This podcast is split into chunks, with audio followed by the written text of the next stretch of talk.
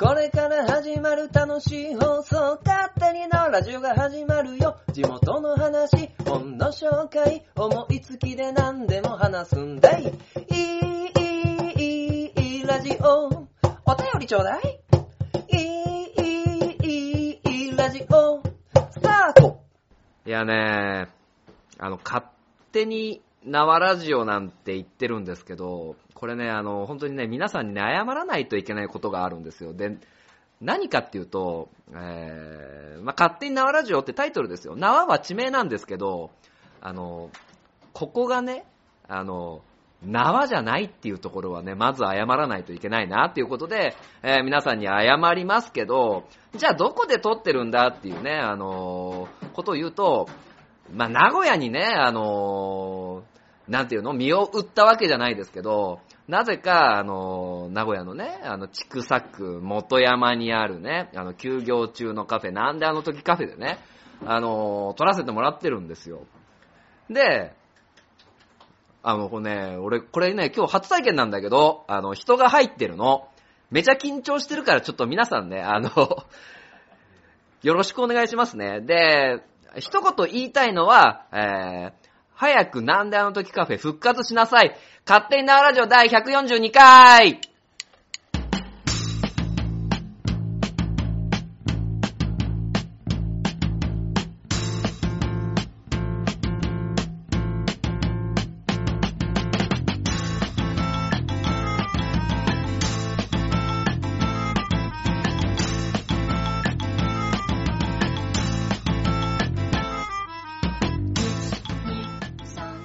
はい、改めまして、勝手に縄ラジオパーソナリティの書店ボーイでございます。えー、まあまあね、この勝手に縄ラジオでもね、まあちょこちょこなんであの時カフェ、なんであの時カフェってね、あの、言ってるんですけど、でね、あの、来てくださいとも言ってるんですよ、僕は。ただ、来てくださいって言ってるのに、その、大のね、あの、大元のカフェがやってないっていうのはね、ちょっと、非常に困るなぁと。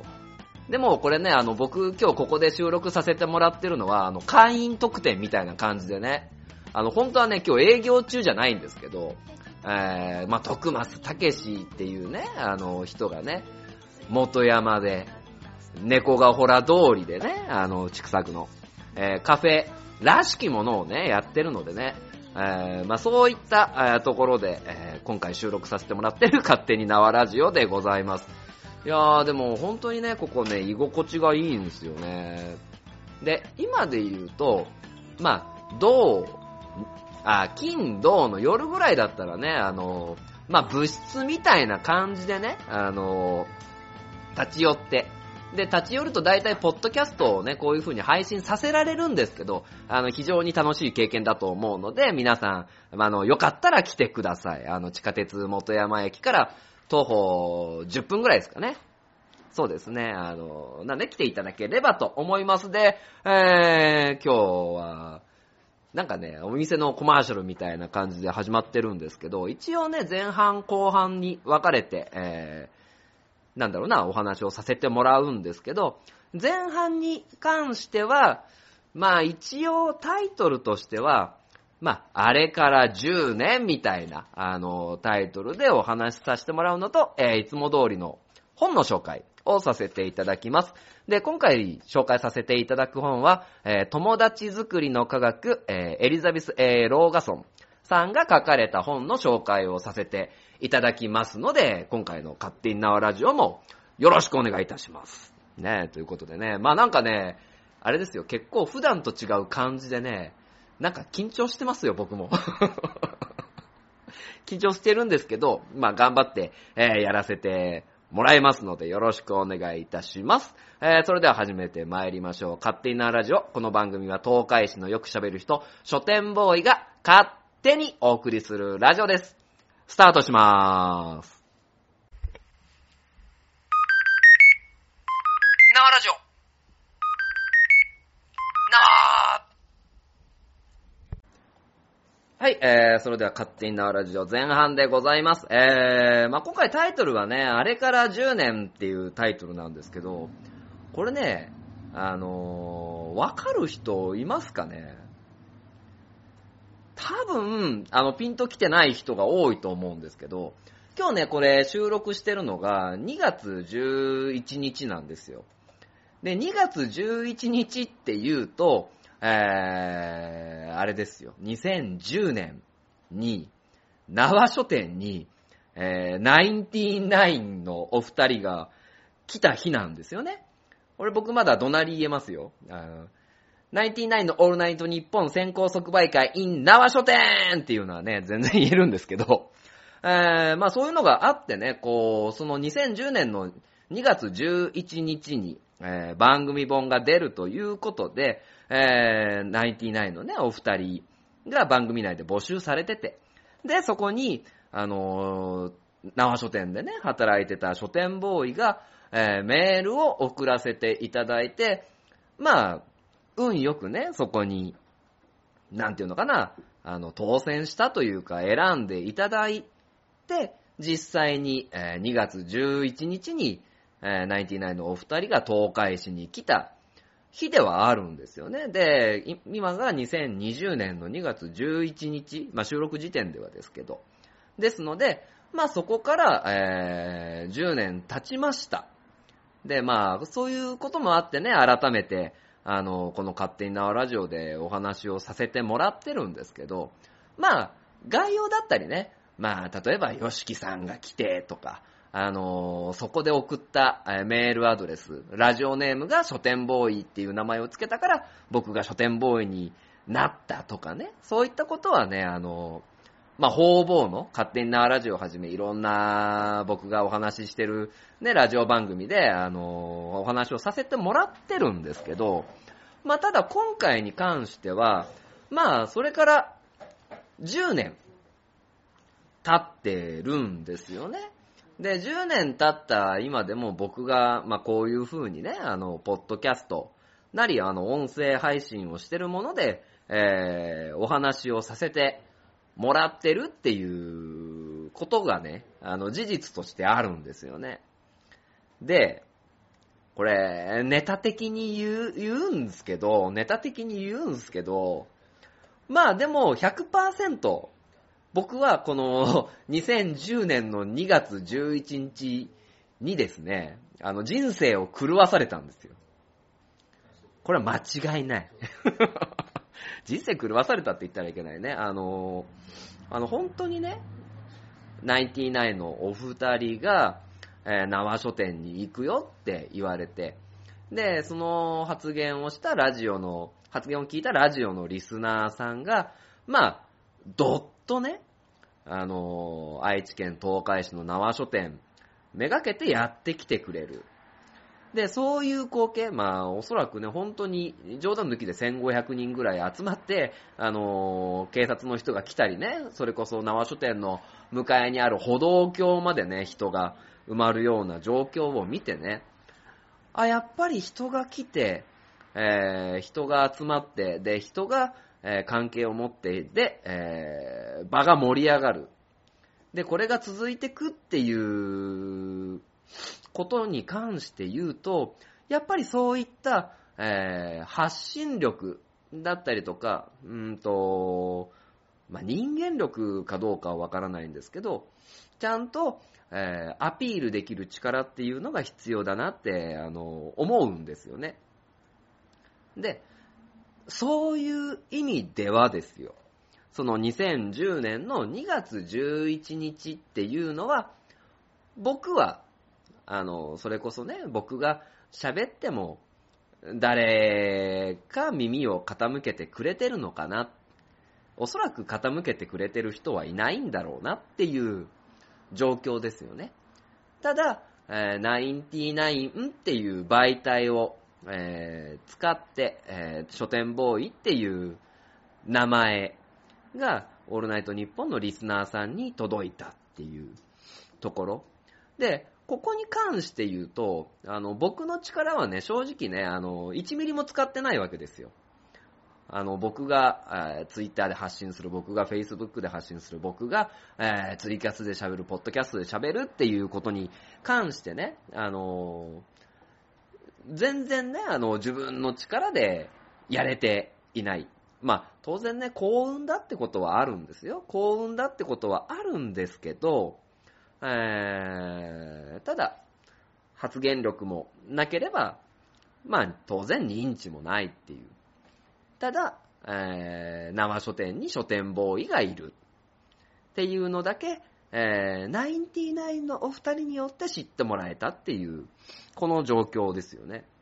で、えー、まあ、あれから10年経ってね、あの、僕はもう縄書店にはいないですし、で、なんていうのかな、今弟が社長をしてたりとか、えー、まあなんかそこら辺はうまく喋れないんですけど、その場所とは今違うところにいるのは確かなんですよね。ただ、あのー、この10年ね、何が一番良かったかなって思うと、なんていうかな、あの、本当にいい人に、あの、巡り会えてるなっていうことが一番大きくて、で、まあ、どういうことかっていうと、まあ、2010年にナインティナイのお二人が来てくれました。でもその前から、えー、縄書店っていう場所で、僕、まあ、千式っていう名前で、えー、僕なり、お店なりに、えー、人が来てくれて、何かその、発信、アピール、えー、まあ、影響力とかそういう言葉にもなるかもしれないんですけど、えー、そういうものを作るためにどうしたらいいのかっていうのを考えてきた10年だったんですよね。で、えっ、ー、と、まあ、2012年ぐらいにね、勝手に縄ラジオっていうのを YouTube で配信させてもらいましてね。で、それこそ YouTube で出してた初めのうちはね、本当に10とか20とか、それこそね、あの、配信してもゼロっていうね、あの、状況の時もありまして。でもまあ、それでもね、まあ一応コツコツやらせてもらってた状況があって、で、そうこうしてるうちに、まああの、と、一緒に東海座作りませんかっていうね、あの、藤もっちっていう男が出てきたりとか、えー、まあ、いろいろ関わってくれる、えー、例えばトークデスマッチやってくれたグリーンさんとかね、今ここで収録させてもらってるなんであの時カフェの徳松さんとか、えー、東海市の木ぬきさん、静香さん、足木さん、えー、もう本当にその他いろんな人にね、あの、いろんな、あの、力をいただいて、えー、まあ、ちょっとずつではあるんですけど、東海座の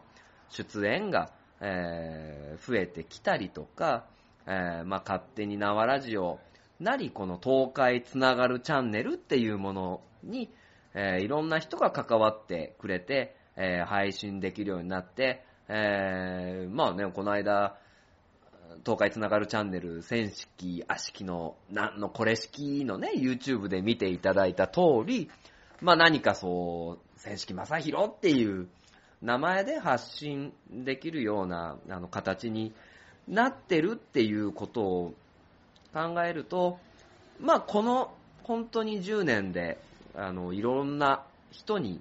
恵まれて、で、いろんな人に盛り上げていただいたんだなっていう。で、それこそね、YouTube で勝手に縄ラジオを配信した時みたいにね、あの、10、20っていうこともなくなってきて、例えば Facebook で告知すると、あの、30件いいねいただいたりとか、あの、東海つながるチャンネルがね、あの、ポッドキャストのランキングで上がってきたりとか、えー、足木さんと東海沢のね、新年会、忘年会で人が集まっていただいたりとか、で、そういう部分では、あのー、本当にいろんな人に助けられてきたので、じゃあ、今後、今10年来て、まあ少しずつは進んできてるっていう状況から、まあここからね、またあの、例えば東海市のためとか、えー、関わってくれてる人のためとか、まあそれこそね、あの自分のためでもあるわけなんで、まあこの2010年っていうところから2020年、えー、10年経った節目っていうところでね、まああそこから考えて10年経って、えー、まあ少しね、まあ、今日ね、あの、勝手に縄ラジオをね、なんであの時カフェで撮ってるみたいなところがあるんですけど、まあ、場所が変わっても、その、気持ちとしてはね、あの、いろいろ働きかけをして盛り上げて、えーいろんな人のために、えー動けるように。で、まあ当然自分のためもありますよ。で、えーまあ国家資格キャリアコンサルタントとかも取ってね、お役に立てそうにありません。おー、どうなってんだよ。急に Google Chrome が動き出して、この話題してる時に、すいません、お役に立てそうにありませんっていうのは、なしっすよ。あの、本当にね、あの人のお役に立てるような状況でね、あの、やらせていただきたいなと思ってますので、えー、差し当たり2010年2月11日、ナイティナイのお二人が見えてから10年。で、えーこれからね、の時間で、えーどういったものをまた自分自身見せれるのかなっていうのを考えながら、えーやらせていただきたいと思っておりますので、まあね、あの、いろいろ、東海つながるチャンネル、東海座、あと書店ボーイとしていろいろ名前出せ出させてもらってるのと、あとは国家資格キャリアコンサルタントの仕事等々、えーいろんな、えーベクトルでお話が出てくるとは思いますので、まあ、いろいろね、皆さんと共有できたらなと思います。まあ、なので前半はね、まあ、あれから10年っていうことで、書店ボーイが懐かしいなって思いながら、えーお話しさせてもらいました。ということで、締めます。CM。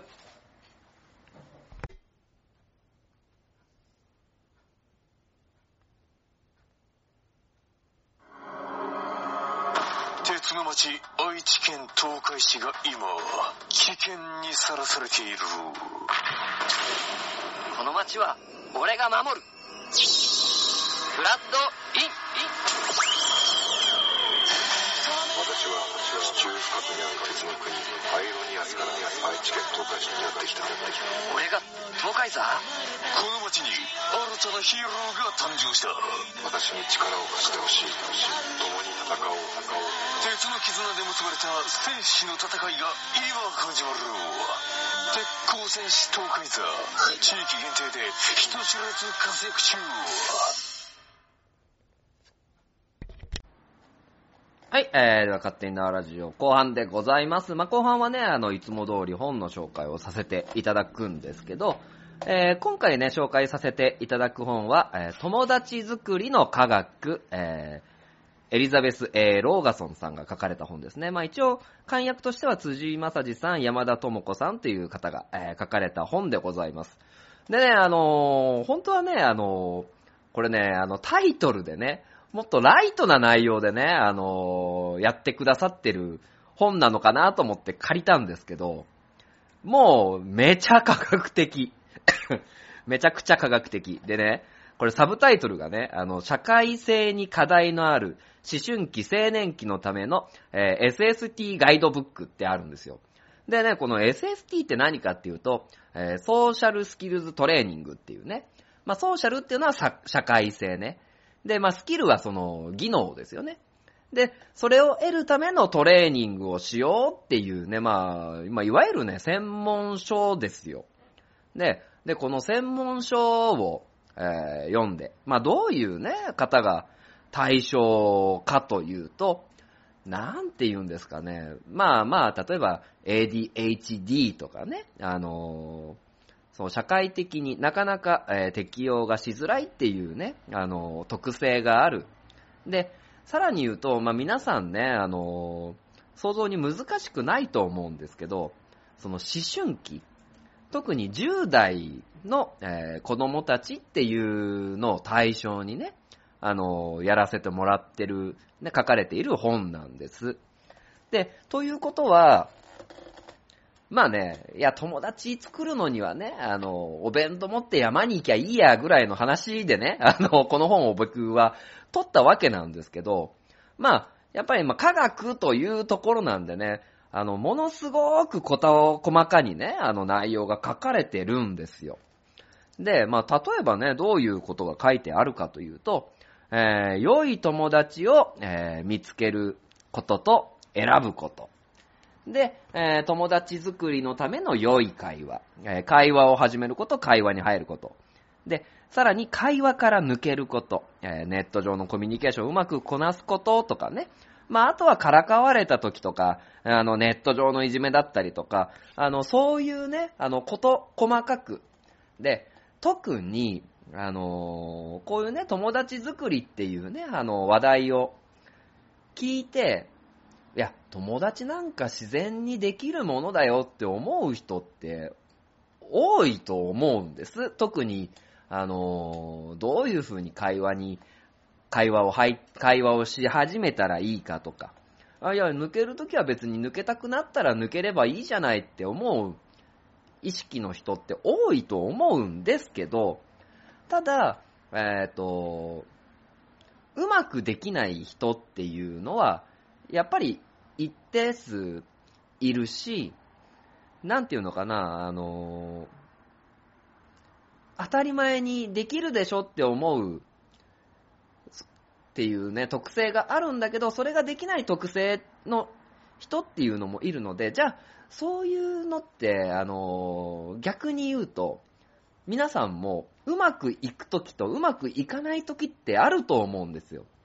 で、そういううまくいかないってことが、えー増えていく、そういうあの思いっていうのが蓄積されていっちゃうと、まあ、どんどんその友達をね、あの作ったりとか、あの人と関わっていくっていうことが、まあ、苦手になって、億劫になって、どんどんその、殻に入っちゃうっていうこと。で、これを、あのーなんて言うんですかね、友達が本当は欲しいのに、作りたいのにそういうことができないっていう人をね、あの、じゃあ、どういうふうに、あのー自分が態度だったり、えー言動だったりで、えー示せばいいのか。プラス、え親御さん、そういう、あの、子供を持つ親の人が、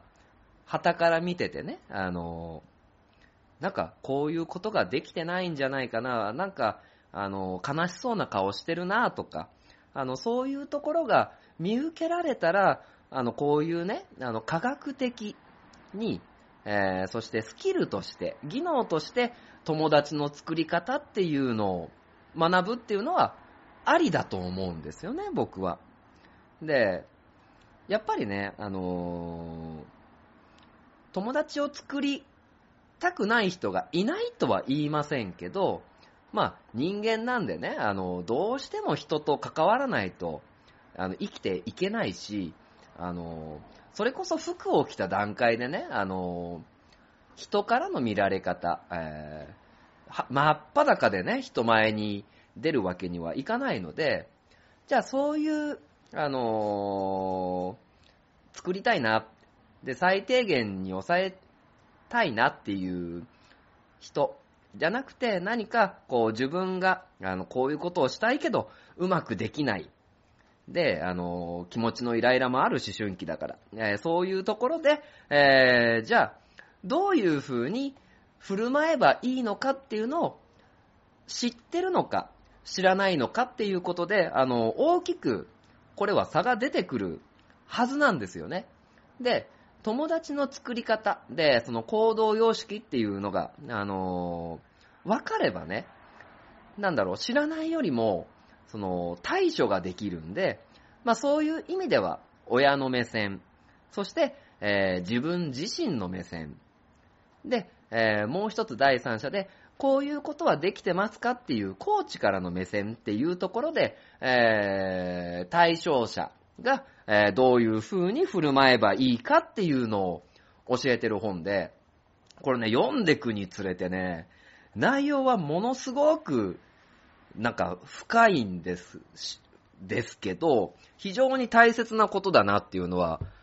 あのー思い知らされるんですよね。まあ、例えばですよ、まあ、良い友達を見つけることと選ぶことっていうところを見ると、まあ、あのーその良い友達を見つけること、選ぶことっていうところで問題になるのは、まあ、仲間から、あの、拒絶だったり、無視だったりをして、されてしまう。で、えっ、と、た例えばね、あの、アンケート取ると、仲間からの需要っていうところで、まあ、トータル100%だとすると、まあ、平均的に受け入れられてるよっていう意識の、あの、10代の子供たちが、まあ、55%。で、自分は人気があると思ってるのが15%。えー拒絶されてる15%、無視されてる15%。っていうアンケートがあって、で、えー基本的には溶け込んでるよっていう人が、まあ大半占めるんですけど、まあ一方でね、あの自分は拒絶されてる、無視されてるっていう人たちもね、その中の3割、えーいるっていうことは、決して少なくないですよね。だから、えー考えないといけないのは、ちゃんと自分が自分のあった、えー良い友達がいる場にしっかりといるのか。で、えーちゃんとね、グループ分け等し等々してね、あの自分の、あの、あった場所にいるのか。例えば、あの、本当に一例ですけど、騒ぐのが、あの、苦手な人が、あの、騒ぐのが大好きなグループに行くと、えー自分の特性に合わないからしんどいですよね。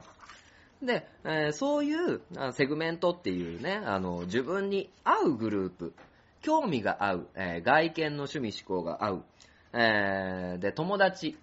と話が合う、無視されないとか、えそういったところで、あの、ちゃんと自分自身、自分の内面っていうのを受け入れてもらえる。そして受け入れやすい環境にいるかっていうことはしっかり、あの考えないと、えーいけないと思うんですよね。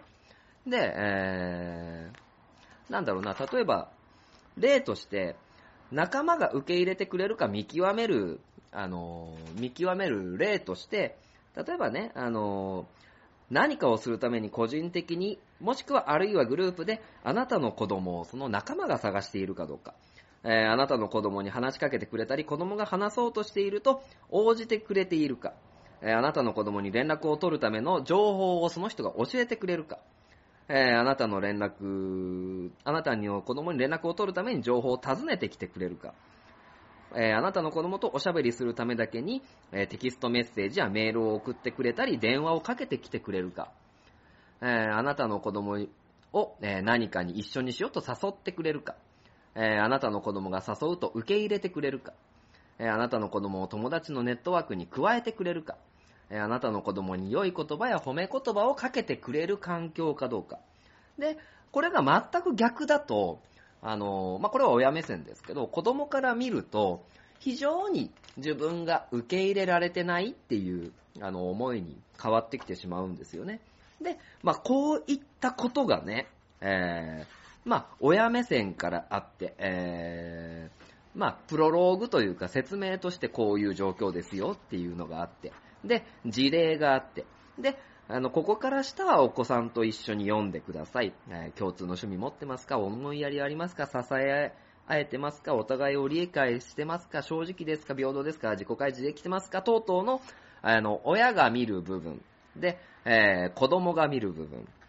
で、えー子供が見たときに、あのどういう思いをあるかっていうエクササイズの部分、そういったことが、あの、一番初めにお話しした、まあ、場所づくり、で、会話に入ること、で、抜け方ね、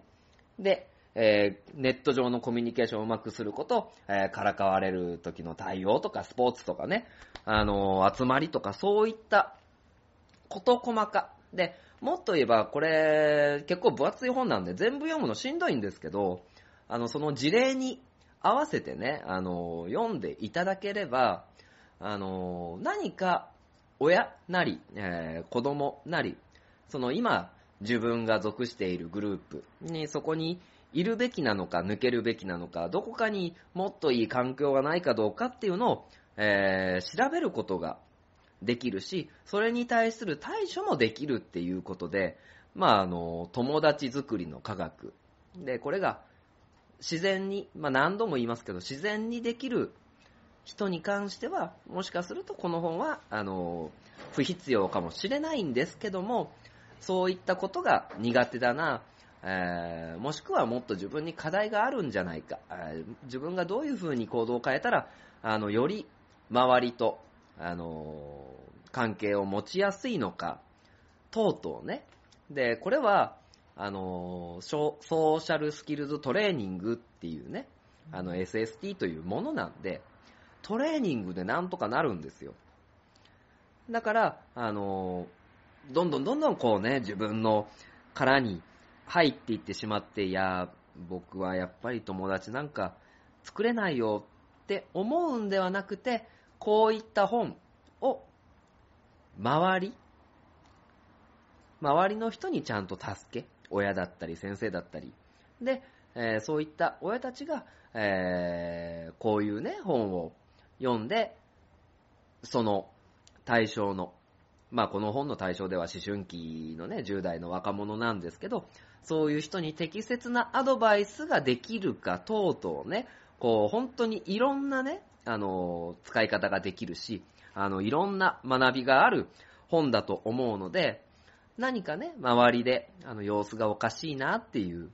人がいた場合に、こういった友達作りの科学、まあ、まるっとこの本じゃなくてもいいですけど、こういった、あの、SST ガイドブック的な本をですね、読んでいただけたら、より人生をね、明るくできるようなものに、あの、変えてあげることができるんじゃないかなと、えー思いました。なんでね、これちょっとね、結構分厚いんでね、僕もね、しっかり読もうと思うので、あの、またね、あの、追加で何かお伝えしたいことがあったら、この本に関してはお伝えしたいと思います。えー友達作りの科学、おすすめでございます。では、エンディングに向かいます。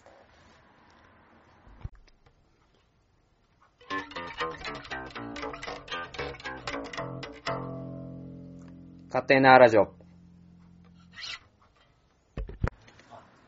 はい。では、勝手なラジオ、エンディングでございます。えー、まあ今回ね、前半であれから10年と。で、えー、後半で友達作りの科学みたいなね、あのところでお話しさせていただいたんですけど、まあやっぱりね、こう、いろいろやらせてもらって思うのは人の大事さですよね。で、まあ、なんだろうな。なんつっても僕個人のね、あの、力なんてね、あの、そんな大したことがないのでね、発信力とか。まあそういう上ではね、こう、いろんな人に会って本当にね、あの、盛り上げてもらってますんでね、まあその人たちにね、あの全部足向けて寝れないってなるとね、僕が立って寝ないといけないかっていうね、ことなんでね、あの、なんていうかな、ちゃんと、あの、敬意は払いつつ、足向けて寝てたらすいません、皆さん。ね。あの、足向けて寝てるぞって言ったらなんか言ってください。謝りますんで。まあでも、やっぱりね、あの、楽しいですよね、人と喋ると。で、まあまあ、今度ね、もし、あの、皆さんね、書店ボーイにね、あの、お会いしたらね、ちゃんと名刺交換しましょう。あの、本当にね、おもろい名刺ができたんですよ、僕の。笑いますよ。まあまあ、なんか内容はね、あの、お会いした時にね、あの、言うんでね、あの、ぜひぜひ、あの、僕とね、名刺交換。なんかやばいセミナーみたいな、大丈夫かな？まあ、いっか。まあまあ、なんか真面目な話しかしてこなかったし、今日、あの、このね、あの、なんであの時カフェでね、あの、東海市じゃねえじゃねえか、みたいなね、あの、ツッコミいただきました。多分。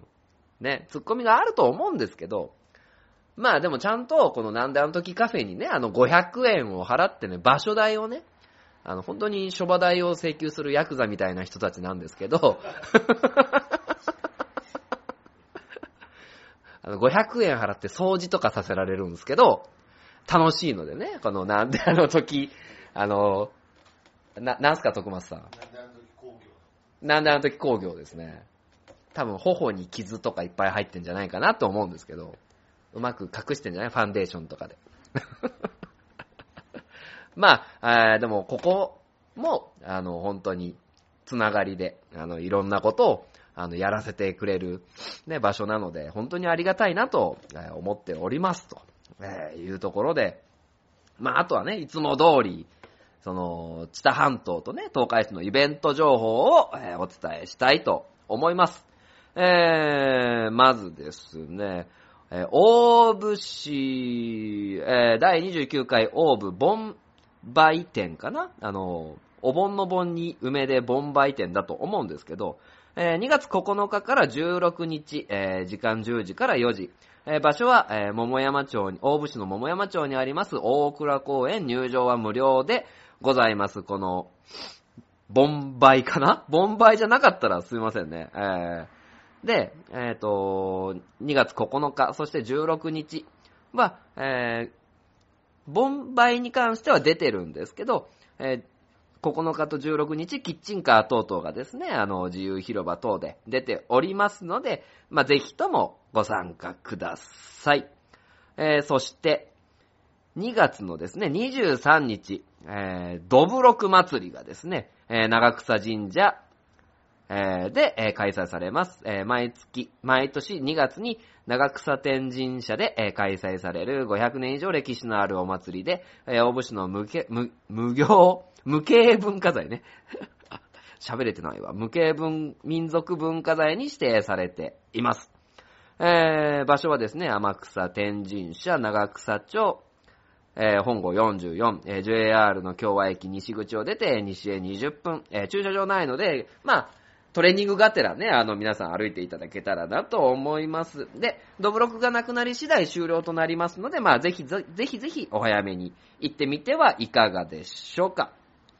えー、そして、これ次が、えー、2月2月、えー、千田市、千田市がですね、総理池、えー、梅祭りがですね、こちら行われます。で、まあ、総理池付近でね、あの、様々な、えー、梅の、えー、開花が楽しめます。で、えー、なので、えー、3月8日までね、あの、プレイ事業として開催しておりますので、えー、愛知県内の25種類約5800本の梅の木をお楽しみいただけたらと思いますので、ぜひともご参加してはいかがでしょうか。えー、そして東海市、そして、えー、東海座情報としては、2月23日にクラソットさんの、えー、イベント、で、えっ、ー、と、インフォメーション活動をですね、大田川でしておりますので、まあそこにね、あの、来ていただいてね、えー、まあまあ、書店ボーイも付き添いで行くでしょう。まあ、その書店ボーイとですね、あの、名刺交換なんてしたらどうでしょうかね。はい。えー、ということでですね、まあ、2月、そして3月、え春に向けてね、あの、様々なイベントが増えていくと思いますので、またね、あの、暖かい時期、そして、えー、寒いながらも、えー、心がほっこり温まるようなイベントに皆様ご参加ください。えー、ということでね、あの、ちょっと実はね、今日ね、あの、普段と違う状況、そして聞いて、えー、くださる人もいる中でね、若干緊張しながらの放送だったんですけどね、どうすか？ちょっといつもより早口でしたかね？まあそういうね、あの、知った激励もしていただけたらと思いますので、またね、あの、勝手に縄ラジオで、えー、楽しんでいただけたらと思います。では、えー、締めましょう。勝手に縄ラジオ。この番組は愛知県東海市のよく喋る人、書店ボーイが勝手にお送りしたラジオでした。ありがとうございます。